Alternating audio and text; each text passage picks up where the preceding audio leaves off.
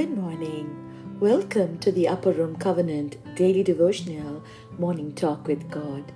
Today's promise is from Proverbs chapter 3, verse 9 and 10.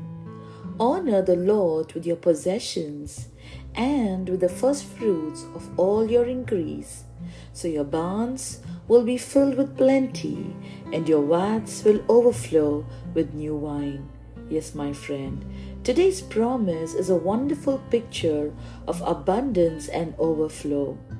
The kingdom of God does not work like the kingdom of this world. In God's kingdom, it is more blessed to give than receive, my friend. When we honor God in our giving, our cup will never run dry. There will always be excess and an overflowing of blessings in your life. Now, many people lack to understand this revelation. They thought the more they give, the more they lose. But the Bible says in the Gospel of Luke, chapter 6 Give, and it shall be given to you. Good measure, pressed down, shaken together, running over, will be put into your lap. For with the measure you use it, it will be measured back to you. Now in God's kingdom, we can never lack. Bible says in Exodus 22, you shall not delay to offer from the fullness of your harvest and from the outflow of your presses. Scripture is saying us that never delay in giving your first offerings unto the Lord, my friend. Give your offerings and tithes faithfully unto God. Be a kingdom builder where you are fed with the word of God, sow your first fruits, and when you do so faithfully, you will be blessed bountifully, my friend. And why does God wants us to give him of our first fruits? Does God really need our money? Absolutely not. The Bible says that the entire earth is the Lord's and all that is in it. God has no need of our resources whatsoever, my friend.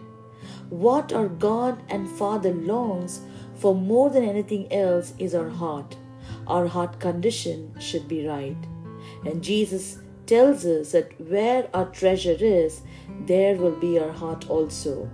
So when we honor God with the very first and the best of what our hands have created, we are acknowledging that God is the source of all blessing. And when we choose to trust in Him, he will supply all our needs. And I believe that it blesses His heart and moves Him to provide for us even more. And it is wonderful to live in a kingdom where we don't have to provide for ourselves. For we have a Father in heaven, my friend, who knows all our needs and He delights to give us His kingdom. Honor God with your first fruits, your time, your skills. Give unto God, and you will see great harvest. I like this verse from Malachi chapter 3, verse 10. God challenges his people and he says, Bring all the tithes into the storehouse, that they may be food in my house. And try me now in this, says the Lord of hosts. If I will not open for you the windows of heaven and pour out for you such blessing that there will be not be room enough to receive it. The Lord says us to try him he says, Go ahead and give your first and best offerings, then I will open the windows of heaven.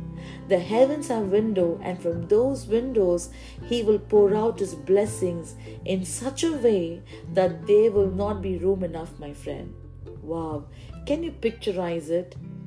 When when he says that he is going to bless us, surely there will be an overflow of abundance in our life, and there will not be room enough for us.